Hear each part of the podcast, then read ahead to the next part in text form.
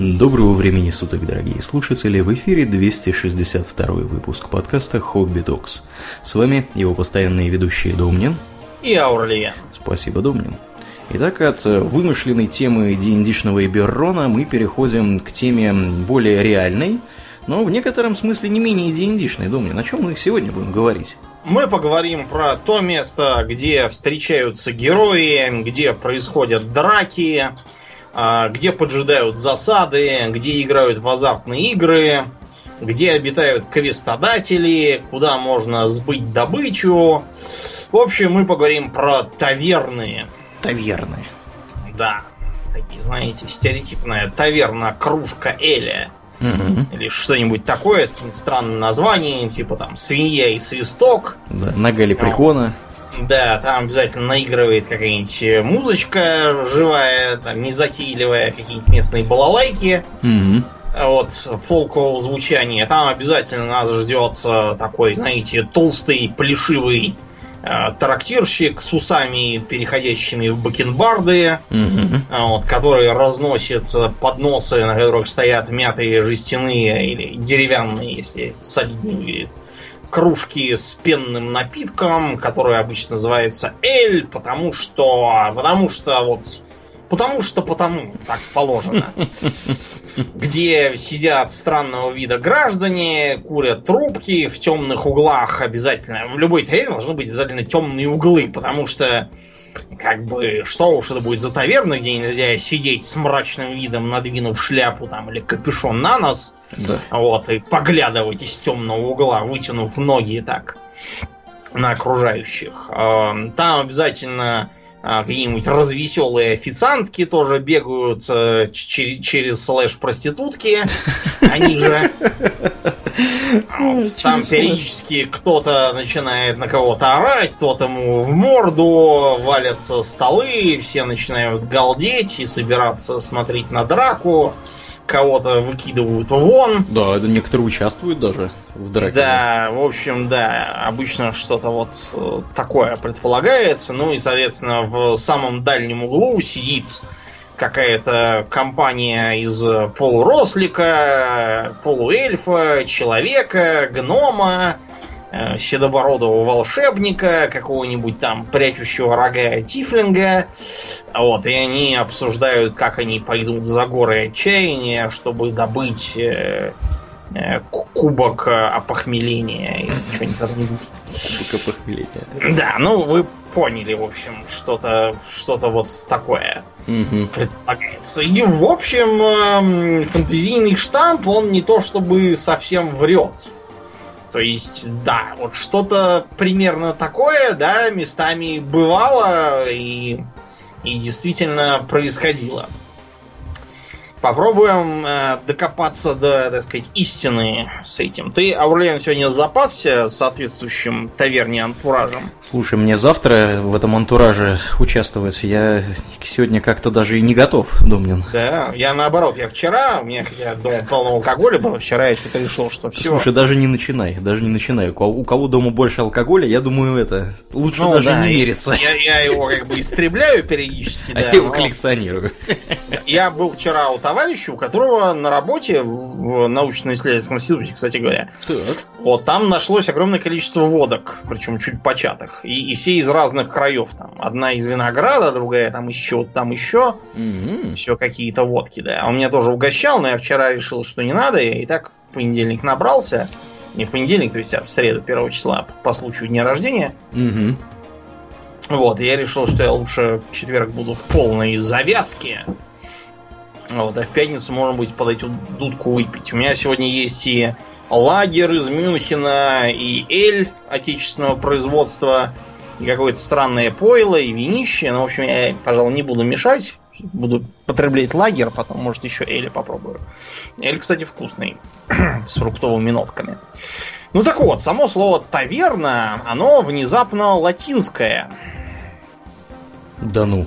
Да, и таверны были еще в Древнем Риме таким образом. Есть такая популярная ваганская песенка, баллада такая средневековая, как раз называется «Интаберна». Описывает она алкогольно-разгульную жизнь этих самых вагантов, Вот, и начинается со строк «In taberna quando sumus, non curamus quid sit humus». То есть, когда находимся мы в таверне, мы не заботимся, чего ждет земля. Ну, то есть, как бы земные заботы, там, пахать и сеять, нас совершенно не. «Sed ad ludum properamus qui semper insudamus». Как-то так должно быть. То есть мы спешим к людум, то есть людум это игры, развлечения, мы веселиться спешим. Да. Слово лудомания, кстати, оттуда же. Да, кажется, да? Оттуда, угу. да, да, да, да. В общем, интересная песенка, ее многие современные команды, которые с фолком работают, перепевают. Это такой памятник высокого средневековья и его культуры. Да, но в Риме, конечно, таберна э, это был скорее нечто вроде нашего вот э, раньше у нас были магазины пивоводы, примерно такие, да, всякие на первых этажах домов. Сейчас их всех разогнали, потому что у нас внезапно началась трезвость. Угу. Кстати, она реально началась, действительно, меньше стали бухать. Да, ну так вот, таберна, она в целом скорее такой была пунктом продажи всякой закуски и выпивки, куда ходили те, кому не, не, негде было больше питаться. Их было много, помимо всяких там рабов, вольноотпущенников э, и просто пролетариев. Это тоже римское слово, но означает того, у кого ничего кроме потомства нету для, для страны пролез. Вот, поэтому они пролетарии. А, были такие еще заведения, как Попина.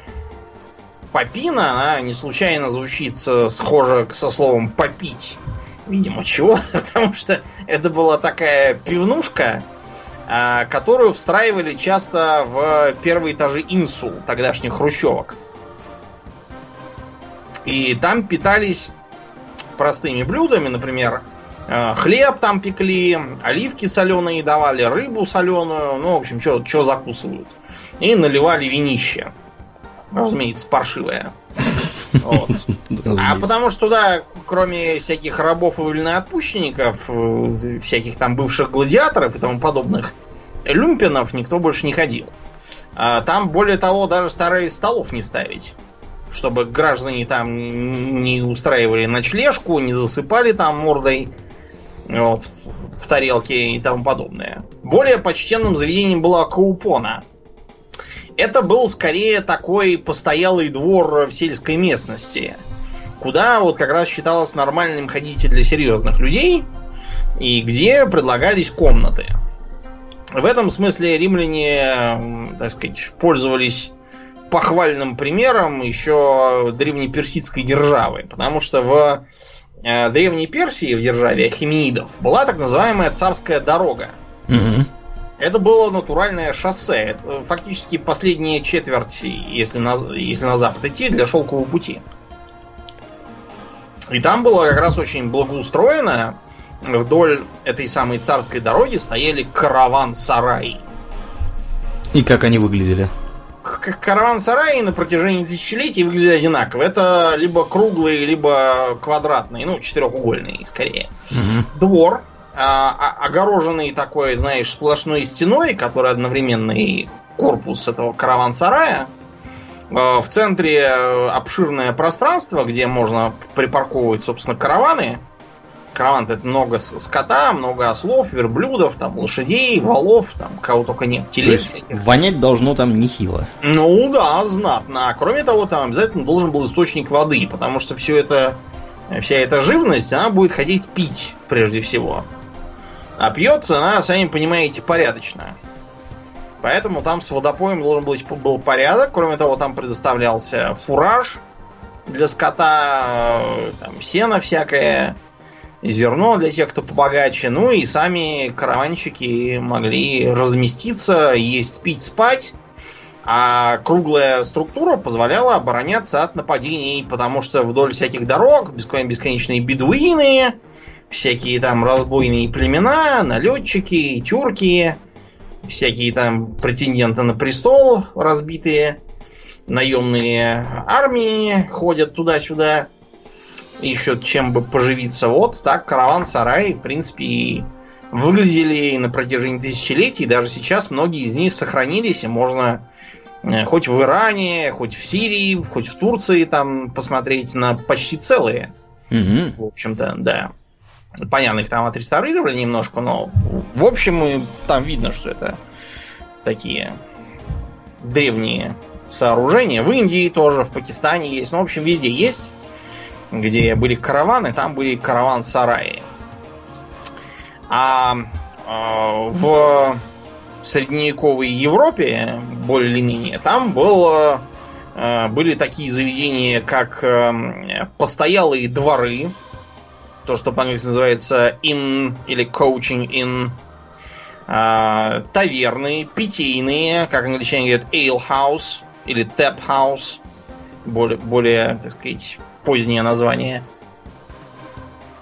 Можно отследить по всевозможным э, старинным законам э, их деятельность. Например, э, в XIV веке в Англии вышел закон, который требовал от владельцев питейных заведений иметь э, заметные вывески. Э, эти вывески были предназначены для, не для клиентов, что интересно, а для э, людей государевых, так сказать. Это которых? Э, была такая профессия, как э, дегустатор пива.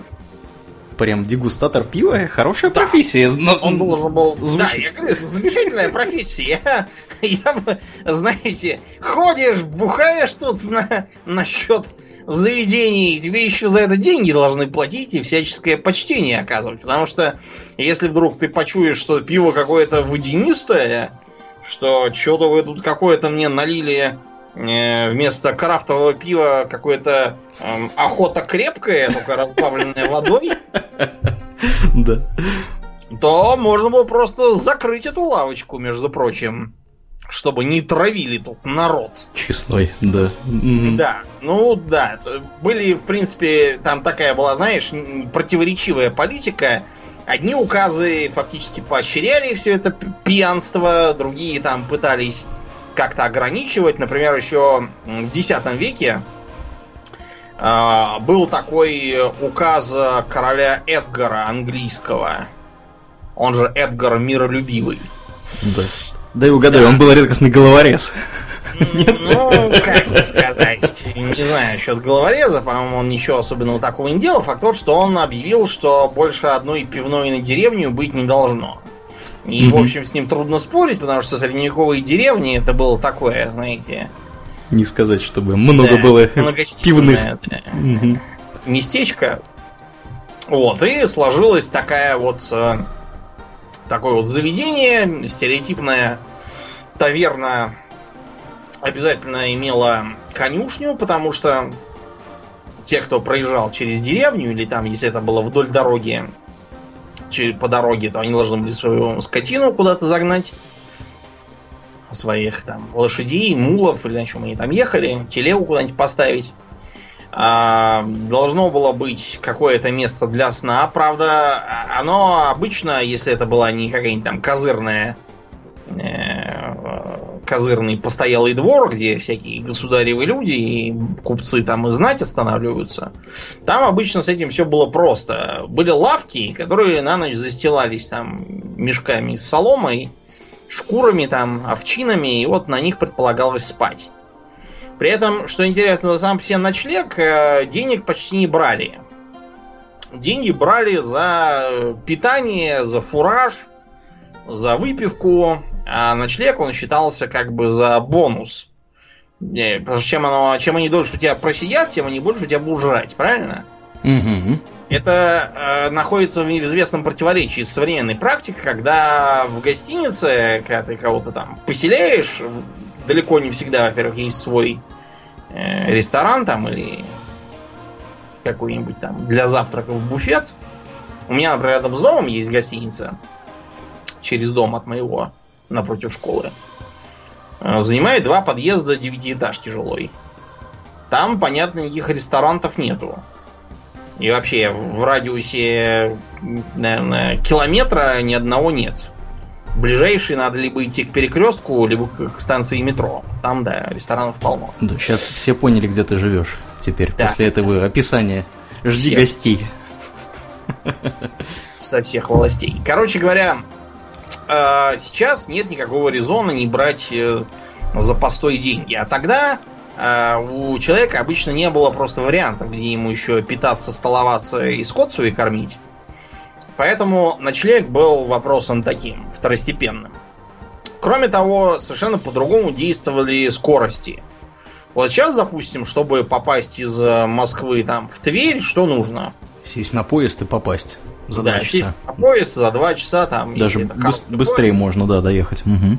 Да, ну да, можно, если там, если нарочно постараться, можно и за три часа не доехать. Ну да, можно и так, конечно. Да. Как помнишь, я тогда сел на электричку обычную и покатился. Первым делом мы долго стояли на выезде в Московской области, пропускали там не весть кого, да. какие-то почтовые экспрессы или еще кого. Потом какой-то старый хрыч внезапно проехал свою остановку, стал бегать по вагону, по-моему, и не нашел ничего умнее, как рвануть стоп-кран. Да, а потом выяснилось, что вокзал был не ленинградский, а Рославский. Да, Ты ну, уехал не туда. Нет, нет, нет. Вокзал я, и мне там сказали, что я не на тот... Я попал на Казанский вокзал, на самом деле, сперва. Но мне там просто билет не продали, да. меня отправили на Ленинградский. Да, ну это, кстати, да, это проблема с московскими вокзалами, раз уж мы об этом заговорили, серьезная. У меня мои американские друзья тут бегали э, как она, комсомольская, не комсомольская? Комсомольская. Комсомольская. Да. В общем, они бежали по эскалатору вверх. А вот, они мне рассказывали, как они здорово бежали. У моей подруги был астматический приступ после этого. Никогда в жизни не было после этого был, потому что они опаздывали на поезд.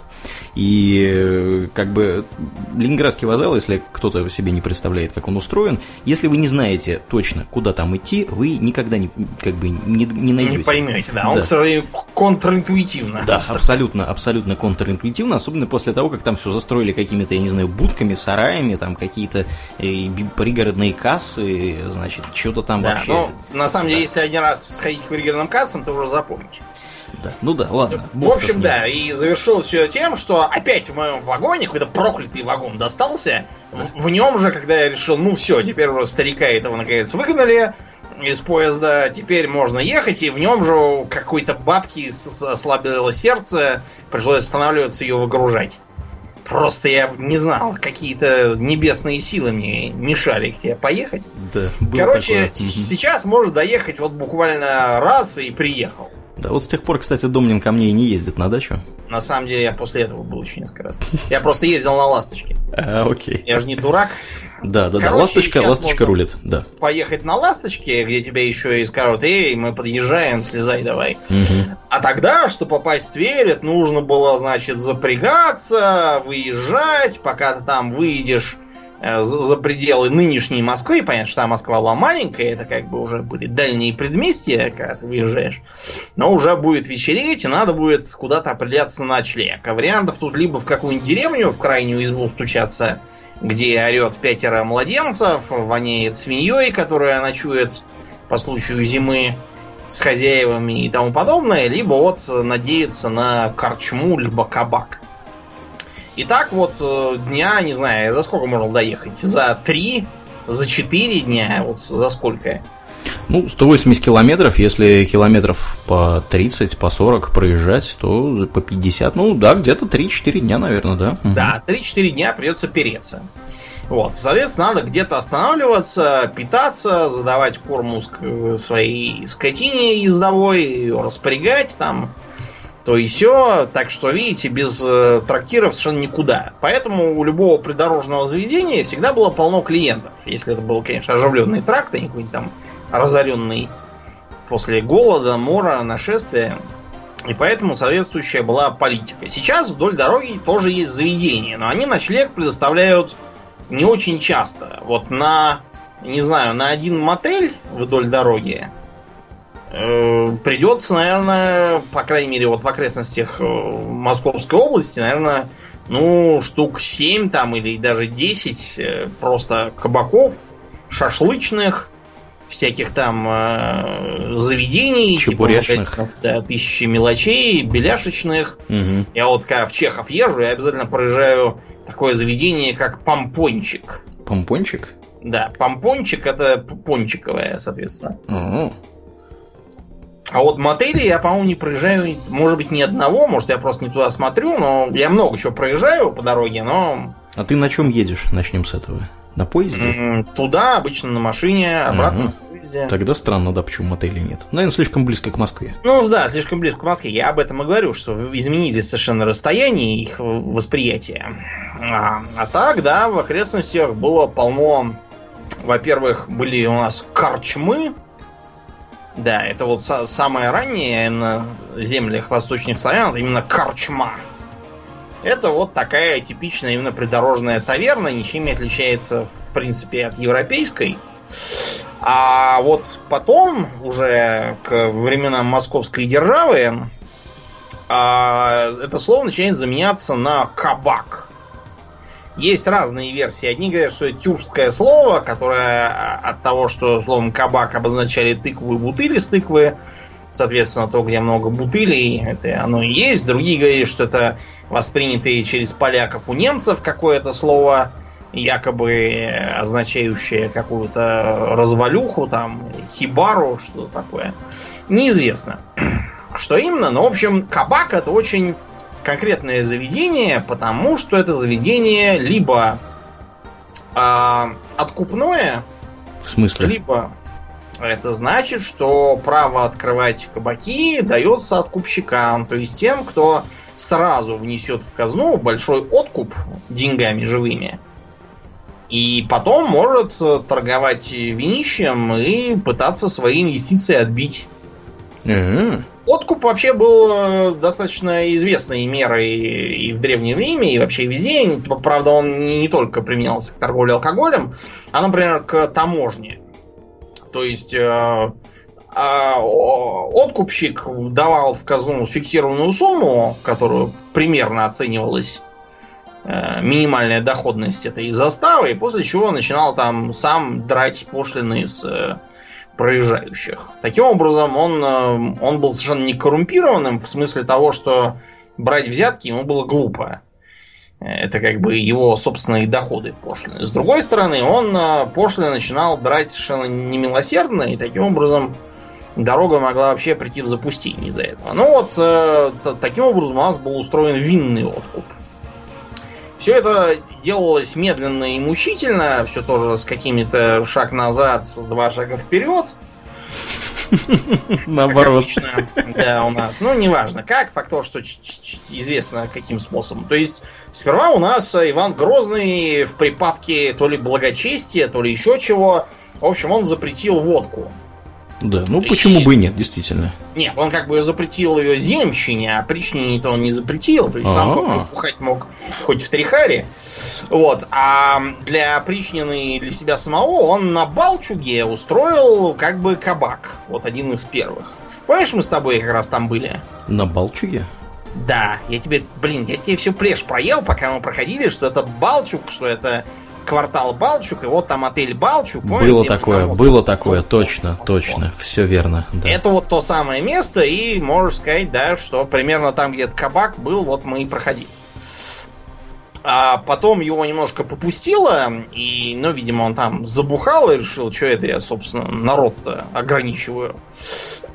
Поэтому он а, предписал заводить царев кабак, вот, и таким образом стал распределять среди своих приближенных откупы. И якобы даже Генрих Штаден, который там у него околачивался, таким заправлял. На самом деле, это, я, не знаю, так это или нет, потому что Генрих Штаден брехал как Троцкий постоянно. Половина его э, якобы воспоминаний о своей жизни в Москве это брехня, вот, в стиле Николая Лилина, его сказок про урок, вот, примерно то же самое, только этот самый Штаден.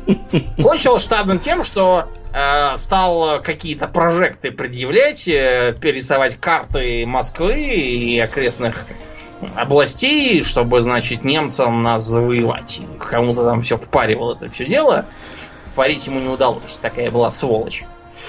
А постепенно откупы были уничтожены, и все кабаки были забраны в казну.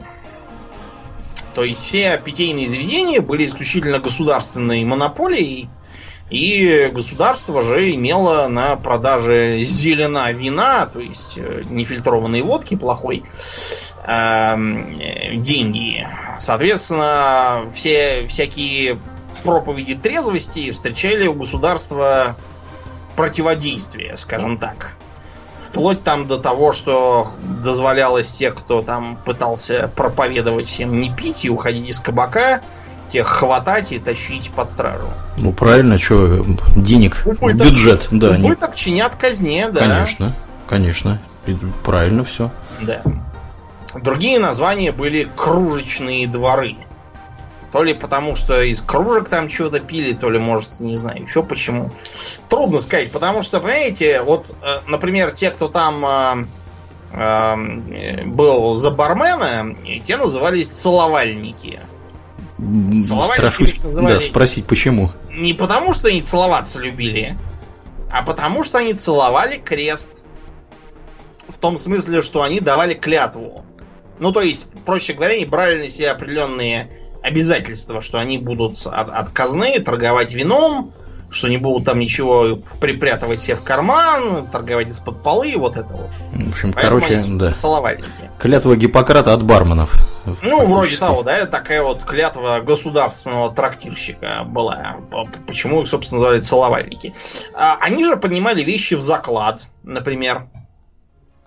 А, в русских народных сказках можно найти записи типа того, что купил у целовальника ружье.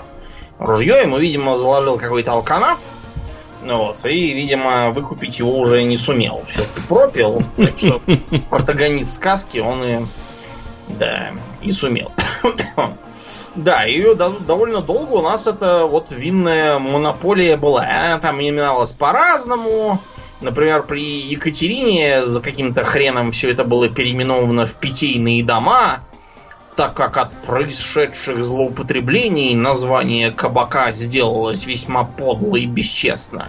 Но это не удивительно, потому что еще при Алексее Михайловиче подавали челобитные о том, что надо как-то это все пьянство прекращать. Да уже сколько уже можно. Да. да, ибо многие пьют и бродяжничают безобразно как там было понаписано. Безобразники.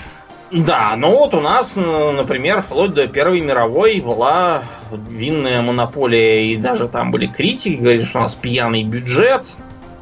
А, заведения, где продавался алкоголь, в жар- на жаргоне назывались монополька. Угу. Например. Вот, обрати внимание, Думни, вот как вот годы идут, а народ постоянно недоволен бюджетом. То у нас пьяный бюджет, то у нас нефтяной бюджет, то у нас еще Шо? какой бюджет. бюджет. Да, да, да. Занимались бы лучше своими делами. Не угодишь. публике. Какой бюджет там не дай. Дефицитный плохо, профицитный опять плохо. Что им надо, я не могу понять. Специалистские по бюджету. Да, ну так вот, возвращаемся к э, старым временам. А, помимо э, такого вот э, западного условного кабака, там корчмы, таверны, были и разные другие интересные места. Например, вот в Японии до сих пор можно заехать в Рёкан. Прямо в Рюкан можно заехать? Рюкан, а, да. А кому можно, Домнин, заехать в Рюкан? Да, в принципе, кому угодно, только для этого э, лучше выехать из Токио, потому что, понимаешь, Рюкан делал такое традиционное, все традиционное, ручной работы, оно, как известно, очень дорогое. Почему оно, собственно, и стало традиционным, а вовсе не современным. Э, в Токио и прочих местах, типа там Осаки и прочих, да, и Хагам, вы можете совершенно нормальную гостиницу заехать и жить там в свое удовольствие, как дома. Но если вам охота, вы все-таки приехали в Японию, там надо, чтобы кругом были э, Махо Сёдзё, там всякие бисюнёны и прочие гейши, то вы, да, вам как раз можно в Рёкан забраться. Это такой традиционный постоялый двор. А, вот. А, его используют не только приезжие там и всякие традиционалисты, его считают также, ну, по крайней мере, раньше считали, сейчас уже, может быть, это ослабело, но, по крайней мере, у Харуки Мураками я читал, что в 20 веке э, считалось за дело чести для всяких там богатых школ, для элиты общества, на всякие посиделки своих учеников вводить как раз традиционную гостиницу Рекан. То вот, есть там все прилично у них, я так понимаю. Да, Можно ну, туда школьников отвезти. Нет, да, там все, все исключительно прилично. Вообще, там, Япония это страна приличная, они даже порно зачем цензурируют. Хотя это как бы глупо должно быть казаться, но почему-то, да, они... Ну, они не все цензурируют, надо сказать. Они только но... Ну, некоторые части цензурируют. Да, они, они... Да, вот это, это-то и глупо, понимаешь? Как бы...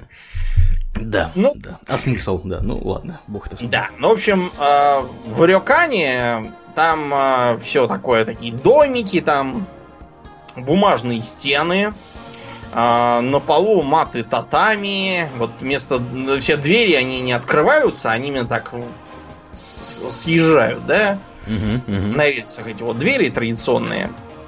Спать, понятно, надо не на кровати. Нужно использовать футон. Ну, это такое, как бы, как, как на полу тебе стелят пару матрасов, там сверху одеяло, подушку маленькую. Это называется футон. И многие до сих пор так, кстати, и живут. А вместо там душа какого-нибудь пошлого и современного, там а, афуро, то есть общая баня такая, знаешь, там с, с лоханями, корытами, скамеечками как бы мойтесь.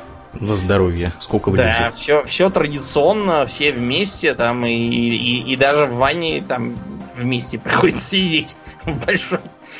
Да, оно как бы экзотично. Вот. А, многие рёканы стоят на... И, и вообще как бы выжили за счет того, что они расположены на горячих источниках. И туда ездят как бы обычно типа как спа. Угу. Было. Ну и кроме того, там э, с тобой обязательно все будут э, следовать древнему этикету. То есть там э, горничные, они там тебе будут приносить еду, и они с тобой должны, если ты захочешь сесть и выпить по стаканчику и все такое. Только, э, так сказать, ради э, Аматерасу не надо хватать этих горничных за разные места, потому что на такое они как раз совершенно не подписывались. Вас нет, вас реально просто из страны могут выгнать. И больше не пускать. Угу. Ну, то есть не, не зарубят, по крайней мере, на месте. Ну, нет, не зарубят, потому что это, это очень вонючее дело. У них там с убийствами все сложно. Но... Да, там поэтому стараются либо как-то так убивать, чтобы трупа не было, либо...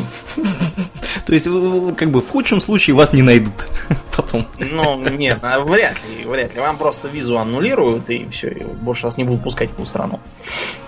Да, вот такое вот э, интересное заведение можно посетить в, э, в Японии. А в старой доброй Британии вы можете тоже посетить старинные заведения. Вот есть, например, такая э, в Лондоне, ну, она как бы раньше считалась Саутварк, да, а вот сейчас часть Лондона. Да, да. Есть исторический такой паблик хаус, называется. Значит, То есть публичный э, дом, фактически. Да, наши горе-толмачи очень любят при public house как публичный дом. На самом да. деле public house это означает питейное заведение. И слово паб оно является просто сокращением от этого. М-м-м. Вот да. что. Да, а так, знаете, э, это на самом деле не самый такой суровый и знаменитый. Самым суровым считался э, питейный дом под названием Таборд, то есть сюрко, как бы гербовая накидка. Угу. Считается, что Джеффри Чосер именно там сидел и строчил свои кентерберийские рассказы. Это было в 14 веке, так что если вы знаете английский хорошо, вы можете попробовать почитать Чосера в оригинале и понять, что ни хрена не понимаете. Да, вот что... я только и хотел сказать. Попробовать вы можете, но... Потому что это 14 век, и эм, э, то есть, если это все вам кто-то будет читать вслух, вы это поймете. В большинстве, там где-то процентов 80-85 вы поймете, этого будет достаточно. Но вот читать это э, как бы с текста, не понимая, что это, вот я э, э, мне это еще в университете один преподаватель мне это продемонстрировал, то есть он мне это прочел, угу.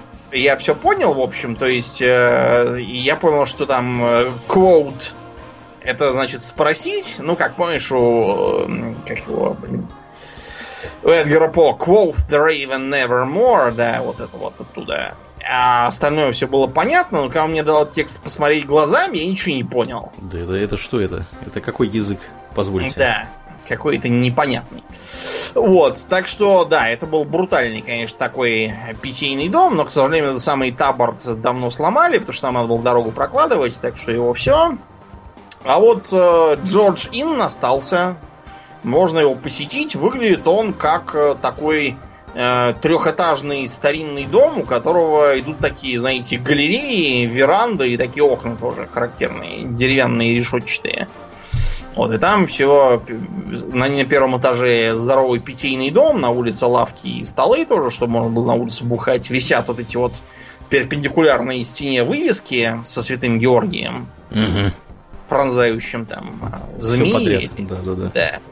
Вот, а наверху комната, и до сих пор можно останавливаться и там отдыхать. Многие туда ездят, чтобы, так сказать, вкусить доброй старой Англии. Это очень солидное место считается. Надо и нам съездить, Домнин, при случае. Как-нибудь, да, как будем в Лондоне, обязательно забежим. А, Аурлиен, вот э, мы в World of Warcraft какие таверны можем припомнить из известных? В Голдшире была какая-то. Я забываю все время, как она да, называется. Да, я не помню, какая в Голдшире. Я помню, что в Штормовом есть, во-первых, свинья и свисток, где да, да. квартирует э, учитель кулинарии, угу. который срисован с, с этого, со Стивена Сигала. Кстати, да. А у колдунов своя, так сказать, классовая шайка находится в подвале таверны «Зарезанный ягненок». Вот. Э, Бедный ягненок.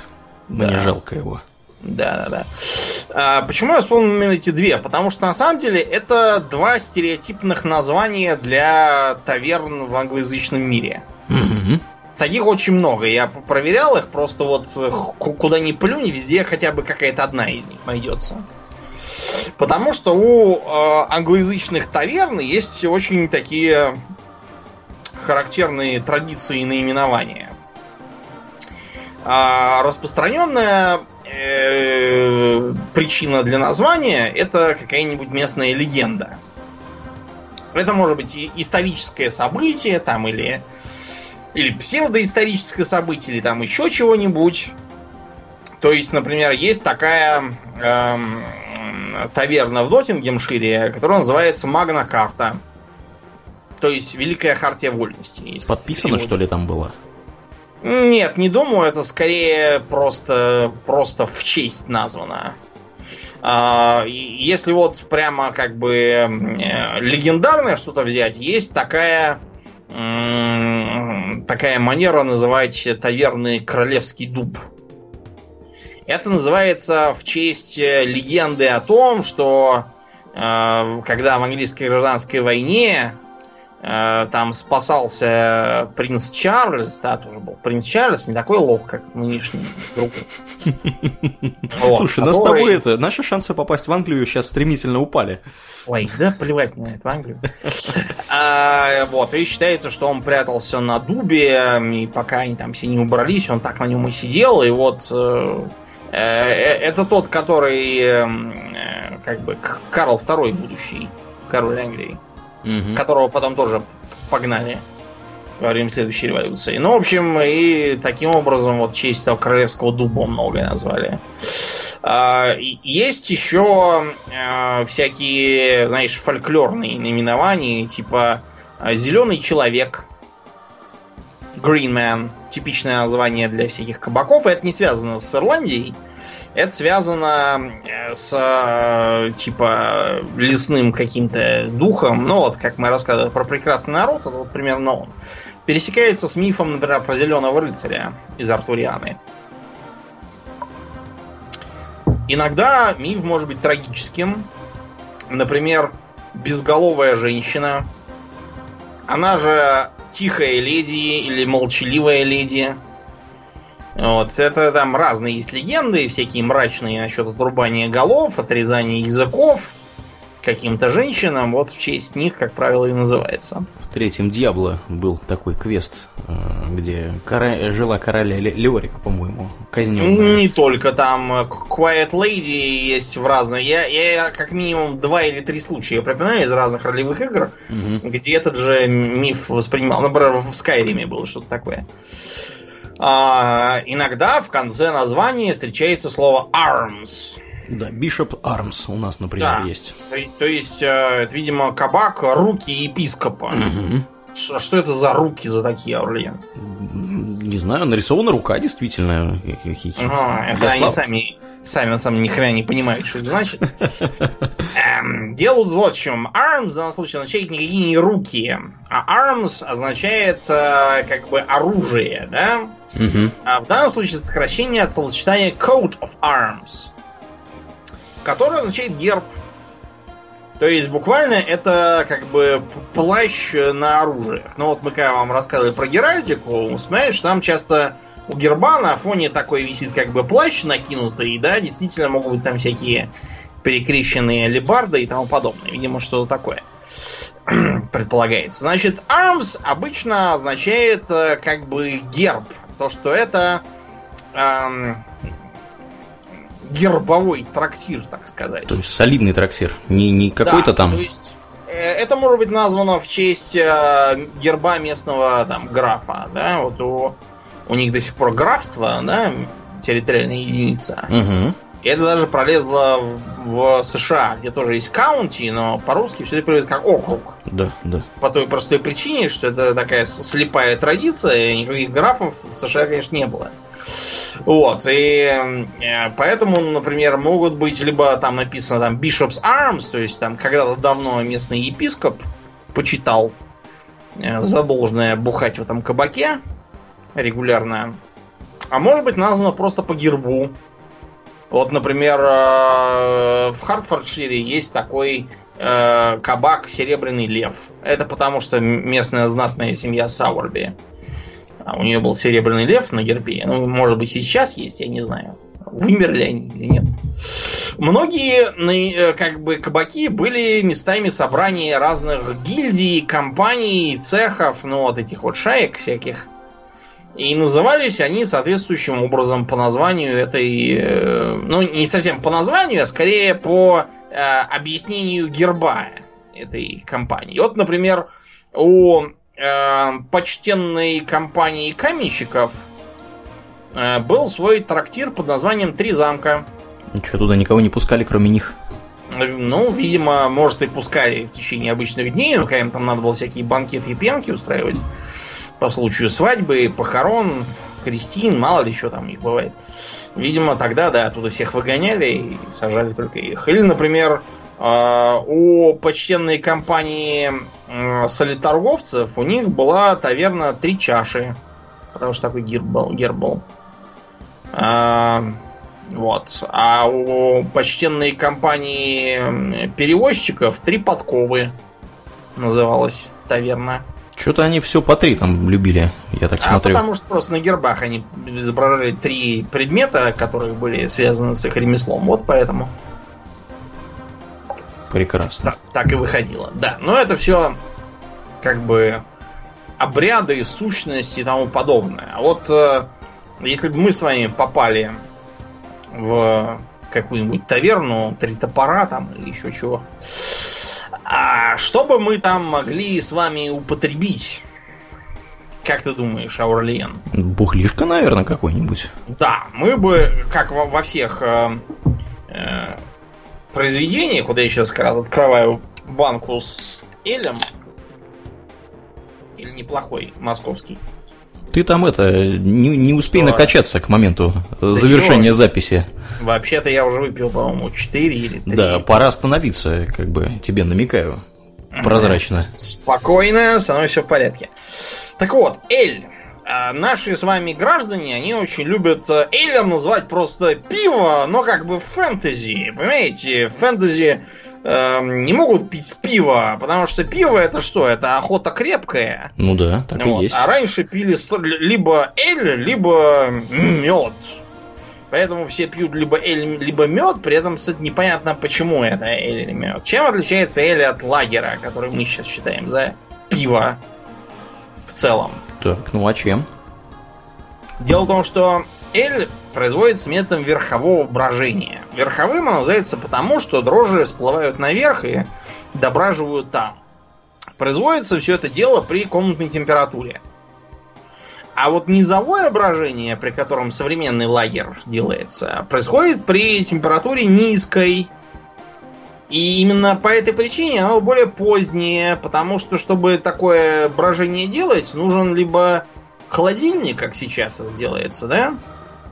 Либо погреб. Ты себе представляешь погреб размером с пивоварню?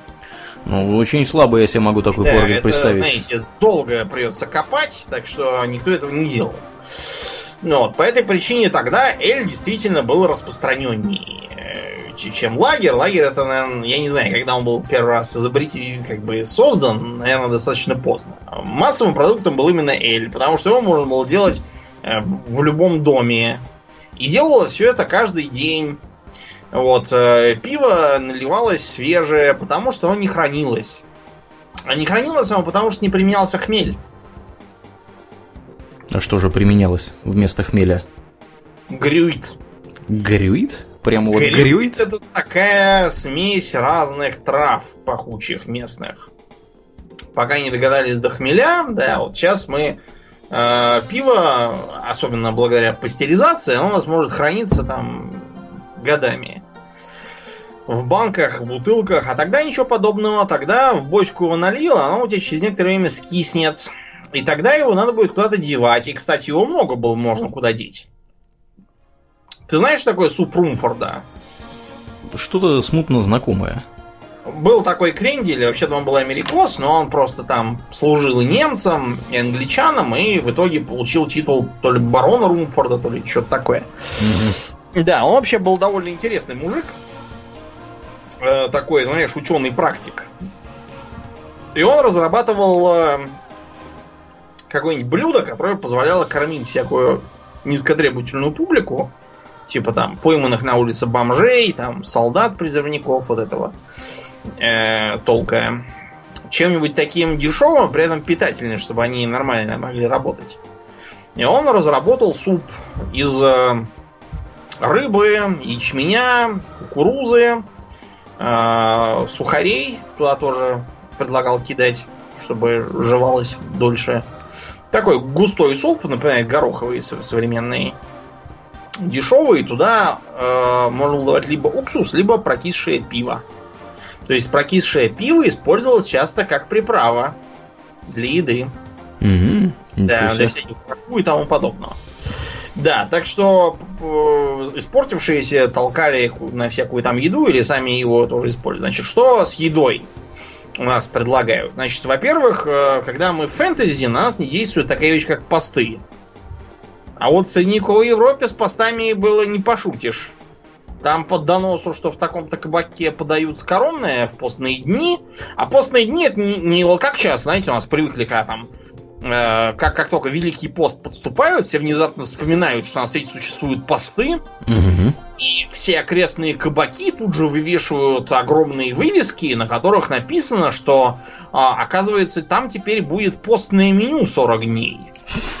То, что как бы Великий пост предполагает э, э, поститься, молиться и слушать радио Радонеж, а не шляться по кабакам, это Э, магическим образом ускользает от э, населения почему-то. Э, мне кажется, довольно странно. Вы если хотите поститься, то поститесь. Если не хотите, не поститесь. Надо что-то одно такое делать. А поститься в трактирах и кабаках довольно странно. Но это сейчас так. А вот в старинных тавернах там все было строго. То есть, если сегодня у нас там среда или пятница, то извольте, вы можете заказать а, перловую кашу, сдобренную льняным маслом. Кстати, а почему льняным, Аурия? А почему? Другого не было? Нету. Нету Аурлиен другого. Потому что подсолнухи, которые мы сейчас считаем за как бы такое, знаете, растительное масло по умолчанию. Подсолнухи в 18 веке появились в Европе только во всяких там оранжереях и ботанических садах, и там это все считалось за, за экзотическое декоративное растение. Так что, когда гражданин Чикартишвили свои помойные книжонки пишет, и у него там средневековые русские крестьяне лузгают семечки. Ну, потому что быдло же оно все время лузгает семечки. И так было всегда, со времен, блин, князя Олега. Вот. Э, он немножко, как обычно, э, приземлился в налитую воду пятой точкой. Да, так что другого, а какое другое? Оливковое масло, да, но это Испания, это Италия, это... Греция. Ну, Греция, Греция под турками. Ты что-то поздновато хватился Греции. Ты за на какой временной период-то тут рассуждаешь, дружок, а пирожок? А, окей, да. хорошо. Ну, все равно турки не турки, но масло там есть. Ну да, масло есть. В общем, мы там Южная Франция тоже, там Прованс, да, прованское масло почему называли часто. Ну, в общем, это все дела такие. А если мы говорим про Англию, про север там Франции, про суровую Нормандию или Британь, или там про, про Шварцвальд какой-нибудь, или Ганзейские земли, или вот там Швецию, зданий Кальмарскую унию какую-нибудь там, Ливонию, да-да, там, знаете, оливковое масло это далеко и не про нас. Зато там садят лен, из льна можно в том числе и масло добывать. Сейчас это все уже скорее как лекарственное средство и как там элемент каких-то странных диет воспринимается, а тогда была суровая правда жизни. А в скоронные дни использовалось животное масло, ну то есть смалец, когда шкварки жаришь, у тебя получается с одной стороны шкварки, а с другой стороны жидкое сало. Вот, его можно использовать в качестве кулинарного жира. Если мы пришли с тобой в скоромный день, скорее всего, кашу нам дадут со смальцем. Именно. Вот. Кроме того, мы можем рассчитывать с тобой на э, рагу, то есть на говядину в смеси с репой, с брюквой, с э, крупой там какой-нибудь местной, с ячменем там или не знаю с чем еще. Вот, и с желудями, в крайнем случае. И все это нам могли бы с капустой, да, да, да, капусту я забыл. Капуста была очень важной. В германских землях, например, без капусты вообще почти ничего не ели. В трактирах это нам могли, если у нас были деньги, подать в хлебе. Мы когда с младшим ходили на турнир рыцарский, но мы там как раз тоже могли бы отведать в хлебе. Рагу такое, с капустой, мясом, репкой и еще там чем-то. Но мы не решились, потому что выглядело достаточно тяжеловесно. Вот, а мы не хотели заснуть там в процессе сытости на солнышке. Так что мы поели просто курицы на кусках хлеба с кислой капустой. Э, кислой капусты, кстати, тоже было полно, особенно в германских землях. Там кислая капуста до сих пор в почете, а в старые времена это вообще было там блюдо на все времена. Его можно хоть в посты, хоть зимой, хоть когда.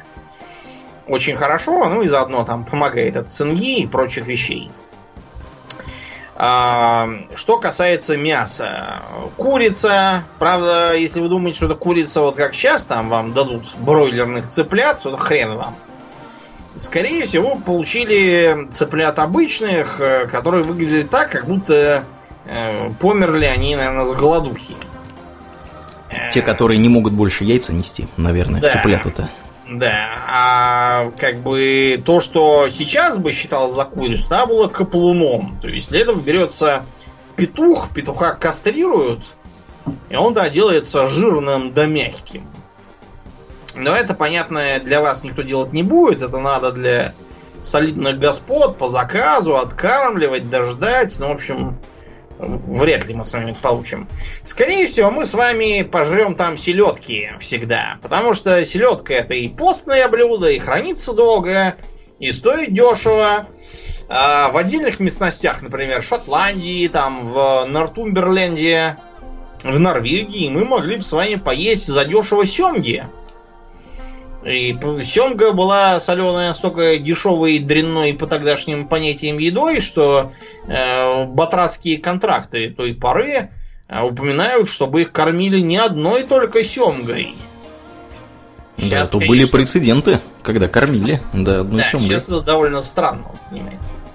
Ну вот, да, это примерно, э, так сказать, стандартная средневековая таверна. У нас осталось еще две интересных исторических. Первое это разумеется, салун.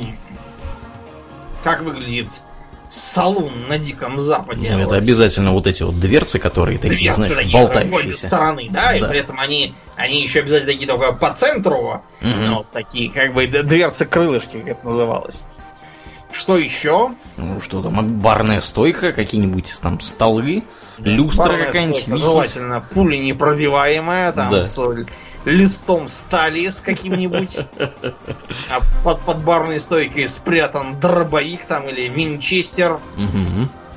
Э, вот, э, кроме того, там, значит, э, обязательно должен быть верхний этаж с такими перильцами характерными, лестница, ведущей большой люстрой, на которую надо кататься, когда там перестрелки. Рядом обязательно коновязь или, в лучшем случае, там, конюшня. Между прочим, эта оградка называется именно по-английски railed porch. У них есть специальное для этого как бы словцо. А, что там подают Аурлиен из э, пойла? Мне кажется, там только какой-нибудь виски подают, да и все.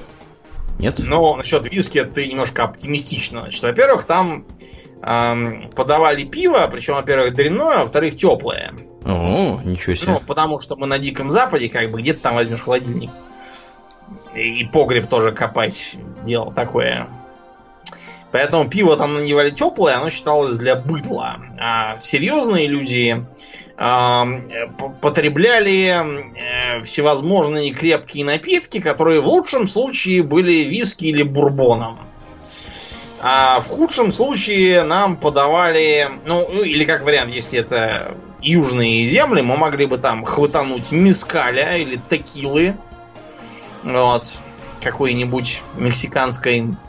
Но э, в худшем случае нам бы дали какой-нибудь средней паршивости самогон э, в смеси с каким-нибудь э, другим алкоголем. И это, в общем, наименовалось словосочетанием «ротгат». То есть нечто, что прожигает кишки. Прекрасно. Что такое, да. Э, вот это потреблялось. Э, между прочим, э, судя по свидетельствам, типичный ковбой потреблял в основном пивко. Потому что денег не было. Да. Откуда у него деньги, действительно? Да, откуда у него могут быть деньги? Если бы у него были деньги, то он бы не был ковбоем. Начнем да с уж, этого. Да уж. Да, но в остальном образ, в принципе, да, такой вот типичный. Жили эти самые салуны как такое место для сбора. Дело просто в том, что в США вообще немножко по-другому воспринимались питейные заведения со времен их революции. А, туда не пускали моряков, а, рабов, небелых, индейцев и тому подобных персонажей. А что, моряки-то их не устраивали? Ну, не знаю, всякое быдло там плавает, не весть какой национальности. Ага. Понятно. То есть не, Факт, не, не, белые, не белые католики. Они не американцы, да, они не васпы, да, в этом угу. был, была проблема, то, что нормальные васпы, они, так сказать, живут дома, они плавают по морям. Поэтому кабаки там у них, э, несмотря на общую протестантскую направленность, что как бы вступало с ним в противоречие, они становились такими как бы местами сбора для привилегированного класса поскольку в Америке никакого другого привилегированного класса не было, поэтому вот так и вышло. из-за этого в эпоху сегрегации как раз э, всякие кабачики строго обороняли то, чтобы туда не пускать чурок. Вот. Вешали там пакеты из вот бумаги американской, из которой они э, делают для магазинов пакеты, ну, вроде Макдональдсовского по цвету. И вот кто угу. темнее, чем пакет по цвету, тех не пускать. Неплохо. Да. Ну, а у нас а, постепенно к 19 веку простой кабак, где только пропивались и закладывали там всякие шубы и сапоги, у нас появился более или менее такой приличный вид заведений под названием трактиры. А почему так называется трактир? На тракте, на каком-нибудь при дороге Правильно, находится. да. То есть он изначально именно на тракте. Вот э, ты знаешь, такие есть пожарские котлеты. Есть такие, да, да, да, в Торжке. В Торжке. Готовили неплохо. Да, да. Ну, а если конкретно, то не просто в Торжке, вот, а там было совершенно конкретное заведение. Да, сейчас оно, кстати, находится в полнейшем упадке. Я когда в последний раз мимо него проезжал и был в Торжке, оно находилось э, в полуразрушенном состоянии. Да. Все. Не пожрать там котлет теперь, че, да? Нет, ну если не отреставрировать с тех пор, а это было года, наверное, два с половиной или три назад, нет, не поесть. Да. да, вот видите, как у нас не ценят на слизи это. Да. да, названо это все было как раз в честь э, кабанчика пожарского, а, а вовсе не князя пожарского, как это принято считать. Глупости. Самым знаменитым, конечно, был Тестовский трактир. Он упоминается, например, у Чехова в э, его рассказах. Там есть такая вещь, как Тестовский рублевый обед. Ну и разные там другие забавные рассказики про то, как э, трое друзей пошли пообедать в трактир Тестова, и Иванов и Петров были не скупы и потребовали себе 60-копеечный обед из mm-hmm. щей и рябчика. А третий, Сидоров, был скуп и сказал, что он э, вместо этого скушает яблоко. А потом оказалось, что значит, яблоко стоило 75 копеек, то есть гораздо дороже, чем полный обед. И с тех пор Сидоров не скупится и не покупает больше фруктов в трактирах. Вообще. Потому что там за них дерут страшные деньги. Э, это как бы потому, что сейчас можно привезти там яблоки из Марокко, а тогда хрен. Ну, так что цены были немножко низкие. Так вот, что там можно было поесть? Если мы обратимся к гражданину Гелеровскому, Э, к которому, кстати, любит обращаться гражданин Чехартишвили, к сожалению, ни хрена он там хорошего так и не вычитал для себя. Там упоминаются такие блюда, как тестовский поросенок. То есть, видимо, имеется в виду холодный поросенок с хреном. То есть такой маленький поросеночек цель, цельный. Вот, он потрошится, запекается и подается с холодными овощами и хреном. И надо, значит, у него куски отрезать, там из него кости уже повыдраны так что можно не бояться. И с хреном их сдобрив, отправлять в рот. А упоминается также один местный обжора, купец Чижов, который э, потреблял следующее. Порция холодной белуги или осетрины с хреном, икра, две тарелки ракового супа, э, либо селянки рыбные, либо селянки из почек с двумя растягаями, Потом жареный поросенок, телятина или рыбная, смотря по сезону. Летом обязательно ботвинья с осетриной, белорыбицей и сухим тертым балыком. Затем на третье блюдо неизменно сковорода гурьевской каши. Иногда позволял себе отступление, заменяя растягай байдаковским пирогом, огромной кулебякой с начинкой в 12 ярусов – где было все, начиная от слоя налимьи и печенки и кончая слоем костяных мозгов в черном масле. При этом пил красное и белое вино, а подремав с полчаса уезжал домой спать, чтобы с восьми вечера быть в купеческом клубе, есть целый вечер по особому заказу уже с большой компанией и выпить шампанского. Живут же люди, Домнин, что могу да, сказать? я, честное слово, вот, мне даже представлять много денег, я даже, я даже половины этого съесть не смогу, при, все, при всей моей склонности к обжорству, да.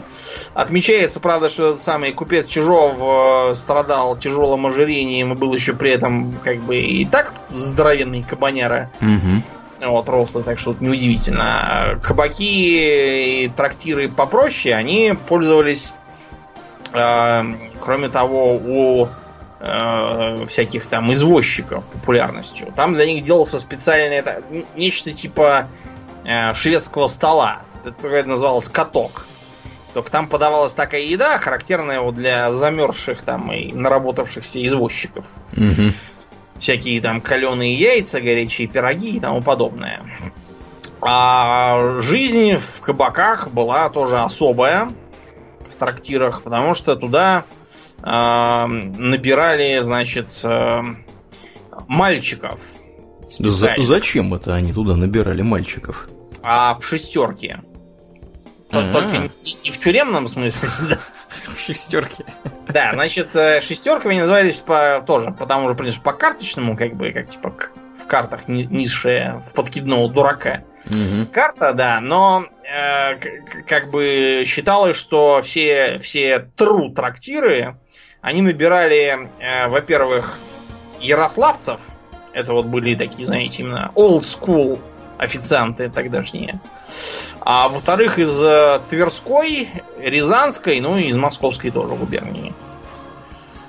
Туда, значит, их привозили на такую своеобразную биржу, еще мальчиками родители. Мальчики в этих сдавали на 5 лет в ученики. Практически вот. ну, как работорговля звучит. Да, вот ну, что ты хочешь, вот так и было. То есть там первый год ты должен был мыть посуду просто. Кружки, тарелки. Если ты там умудрился все не раздолбать чертовой матери и не оказаться полным дауном, э, то, значит, тебя отводят на кухню, и там тебя будут постепенно, так сказать, стажировать по кушаниям. Ты должен понимать, что там, там всякие фоли жари, фрикасе, чем там отличается гурьевская каша от другой там какой-нибудь и так далее. И, в общем, после того, как ты понял, чем отличается соус бешамель от соуса провансаль, а, ты попадал в подручные. Подручным уже полагалась белая рубаха. Белую рубаху отдавали в качестве, так сказать, подъемных, потому что жалования не платили, только жрать, спать давали. И вот, значит, в подручник такой младший официант. То есть ты по свистку других половых, как это называлось. Половые это вовсе не то, про что вы сейчас можете подумать. Это вот был официант.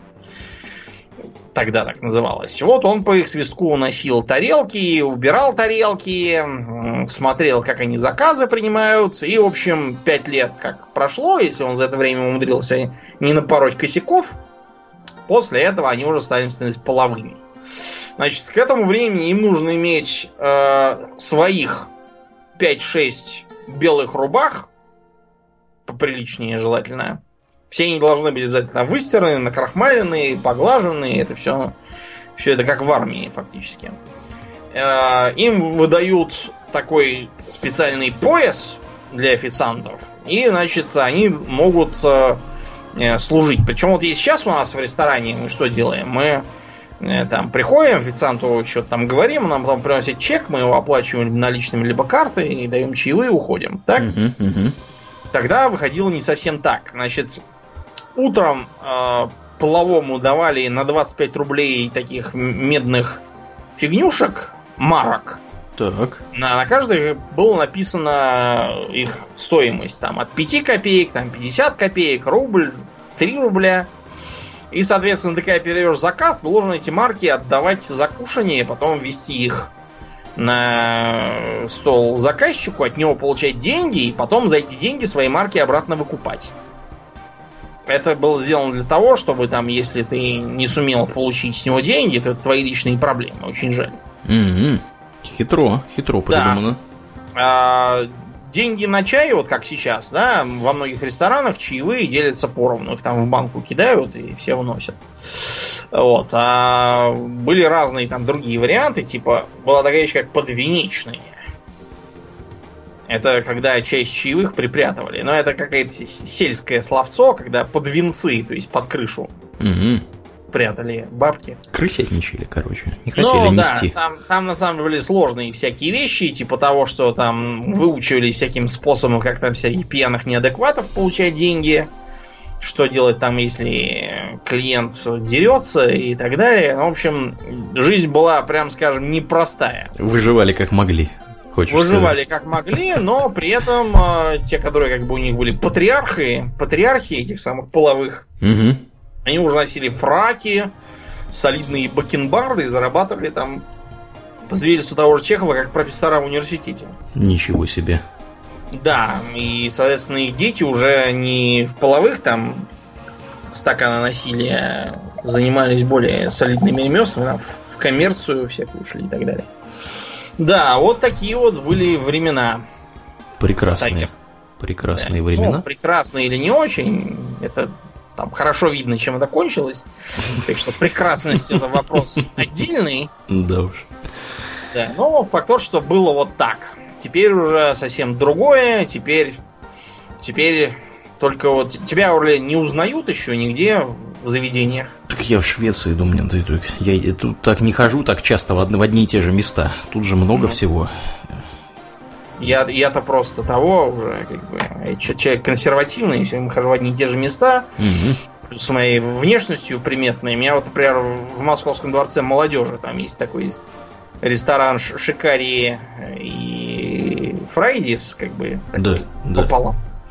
Да. да, там меня уже, походу, все знают, уже все ломают шапки, говорят, что... Опять этот, смотрите, здоровяк пришел. Ну, там, да, там обычно говорят в стиле, вот вы там курите лимон пополам с мятой, никогда такого не слыхали, только вы такое заказываете. Но вот сами попробовали, теперь только такое и курим. Да, да. В общем, я себя прям почувствовал законодатель курительных мод. Да, молодец, молодец. Ну что, законодатель мод, Будем да, на этой заканчиваем. оптимистической ноте подбивать бабки и двигаться в сторону после шоу. Э, как обычно, мы благодарны на этой неделе, и не только на этой неделе, всем нашим подписчикам замечательным у Дона Патреона. У Дона Патреона, кстати говоря, у нас э, грядут некоторые изменения – в частности, мы немножечко перетасовали э, уровень доступности нашего после шоу. Теперь после шоу у нас будет не на долларовом уровне, а на двухдолларовом уровне, потому что после шоу у нас превратилось в нечто неописуемое по своим масштабам. То, что раньше... Раз. Да, ну, собственно, да, Хобби Токс, это, если кто-то вдруг не в курсе, это подкаст, который вырос из нашего предыдущего подкаста, как после шоу, из предыдущего нашего подкаста, который Russian World of Warcraft Radio. И да, в общем, короче говоря, то, что мы рассчитывали как 10-15, максимум 20 минут, превращается теперь в какие-то монструозные 40-50, тут последний был выпуск на час. В общем, терпеть такое больше невозможно, поэтому... Хватит это да, терпеть. Хватит это терпеть. Да, ну и, соответственно, мы благодарим особенно благодарим на этой неделе Анатолия Лопухина и Дмитрия Юшкова за их э, посильный вклад. Э, спасибо вам, ребята. Э, помимо после шоу у нас у Дона Патреона доступны разные другие прочие плюшки. У нас там скоро вторая обоина подъедет. Нам обещали ее буквально на следующей неделе. Там прям будет эпичное превозмогание нарисовано. Наша с тобой, кстати, Домнин, если что. Эпичное угу. превозмогание. Мы там будем, да. Кого же мы нам превозмогаем? А вот увидишь, вот увидишь. Там, там все как надо будет сделано. Кого? Орду, естественно, кого еще там? что, что за вопросы? Вот, ну, на самом деле нет. Да, а, ну и кроме того, если вы слушаете нас в iTunes, мы настоятельно просим вас э, оценить нас в iTunes, потому что это здорово помогает подкасту попасть в подкастоприемники к другим людям. И если вы еще не у нас э, в нашей группе ВКонтакте, приходите и туда, vk.com slash hobbytalks, у нас там разные интересные э, всякие анонсы и прочие, прочие веселые вещи. Поэтому приходите, будем вам рады. Ну, а на этом у нас, в принципе, все. Э, я напоминаю, что вы слушали 262 выпуск подкаста Хобби Токс, и с вами были его постоянные и бессменные ведущие Домнин и Аурлиен. Спасибо, Домнин. Всего хорошего, друзья. Пока.